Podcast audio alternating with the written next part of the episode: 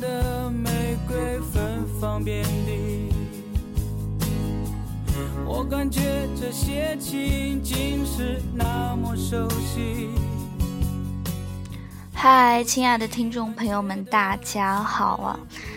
现在外面下着倾盆大雨，按理说呢，我应该给大家讲讲一些比较煽情或者是比较鸡汤一点的东西啊。可是呢，今天我要讲一个比较严肃的话题。今天我要讲的是，门当户对真的重要吗？嗯。为什么会讲这个话题呢？是因为前段时间有人问我，为什么你不找男朋友呢？其实这个问题让我真的很尴尬！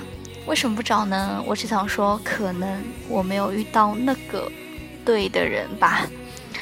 嗯，前段时间看了一期节目叫《奇葩说》，他也辩论了结婚门当户对重要吗这一话题。最后以正方门当户对重要完胜反方啊！正方认为当然重要啊，成长环境不同会产生不一样的价值观、思维方式、心态、生活习惯等等，差异过大的话，两个人以后的相处矛盾会比较多，容易离婚。而反方则认为当然没有那么重要，既然相爱了，谁都会有为了对方放弃一些东西。家境不同，生活习惯不同，经历不同，但如果你们两个都努力上进，彼此适应对方，这都不是问题。毕竟天底下哪有那么合适的一对呢？当然，他们还谈论了很多很多，我也无法评判究竟是谁对谁错。不过就人，不过就我个人观点而言，如果是以结婚为前提的话。还是门当户对比较好一些。毕竟在这个现实的社会里，无论无论你承不承认，门当户对的爱情总是比较容易走一些。因为不对的，因为不对等的爱情走不远。门当户对意味着两个人在思想上可能更容易沟通一些。在以前的观念上啊，大家可能认为门当户对就是男女相。男女双方的社会地位和经济情况相当，但随着时代的变迁，当今社会对门当户对有了新的定义。门当户对应该是三观一致，而不是单纯的看谁家有钱谁家没钱呢？比如说，一个女孩子家里虽然很有钱，大学毕业，但仍然喜欢男人养着自己，啥都不操心，只要有好看的包包和衣服。男人多点时间陪自己就够了，而这个男孩子呢，也一样家庭富裕，大学毕业，但他很上进，希望自己钻研一点东西，自己和别人要有话题交流才会兴奋。那么虽然一开始出于荷尔蒙的原因相处很好，而且男人想我养得起你啊，乍一看没什么问题，但地久天长。两个人的成长速度开始脱节，这对于婚姻稳定也不一定有好处。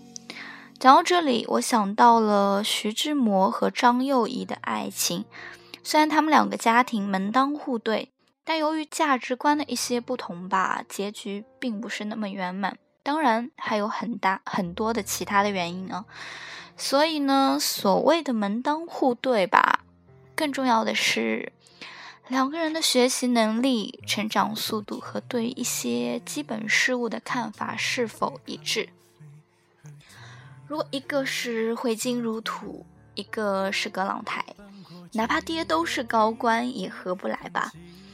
而如果都是心胸比较豁达，可以互相商量一些事情，有着差不多的三观，又同样经受过一些基本教育，对父母都能保持自己的界限。那么，教授的女儿和农民的儿子在一起也完全没有问题啊。其实能讲这么多，我认为无非就是爱情需要建立在平等的基础上。我们总是想要对等的的爱情，你有好的样貌，那么我就要有足够的财富来匹配你的样貌，不然我就要对你足够的好，把你供到天上去，来弥补我欠缺的这一部分。所以很多故事中，穷小子和公主结婚以后，都不忘补上一张。他后来通过自己的努力，飞黄腾达了，终于让自己的女人过上了好日子。为什么会有最后一章呢？那是要表明穷小子是一个在一群丑小鸭里的白天鹅，而富家女眼光独到，一下子就挑中他了。这样的说法是不是很世俗呢？是的。最终，我们都不能脱离凭借两个人或者两个家庭的外在条件评价两个人的爱情。但是回过头来想想，我们又何必在意别人的一些评价呢？对吧？我们两个人的爱情，就算是在这个现实的社会中，就算不被世俗看好。不过，我们的价值观相同，我们能一直这样的坚守下去，那么这些外在条件还重要吗？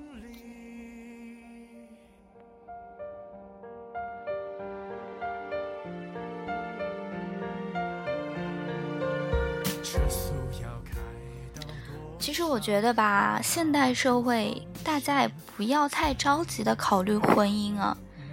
我觉得先长大，先独立，先有担当，先有眼光，然后找一个心爱的人，构筑一个幸福美满的家。管他家庭条件、家庭背景是否门当户对呢？只要现在的我们拥有对等的爱情，有一直走下去的爱情的坚守，那么我们就是最门当户对的、最般配的一对。不是吗？节目讲到这里呢，也渐渐进入尾声了啊！不知道大家对于门当户对重不重要这一观点是否同意？我觉得每个人都会有不同的看法吧，但是还是希望每个人都能找到自己那个门当户对跟你。般配的对象啊，希望大家都可以找到自己的幸福。好啦，今天的广播到这里就结束啦，希望大家晚安，好梦哦，然后继续支持我的广播哦。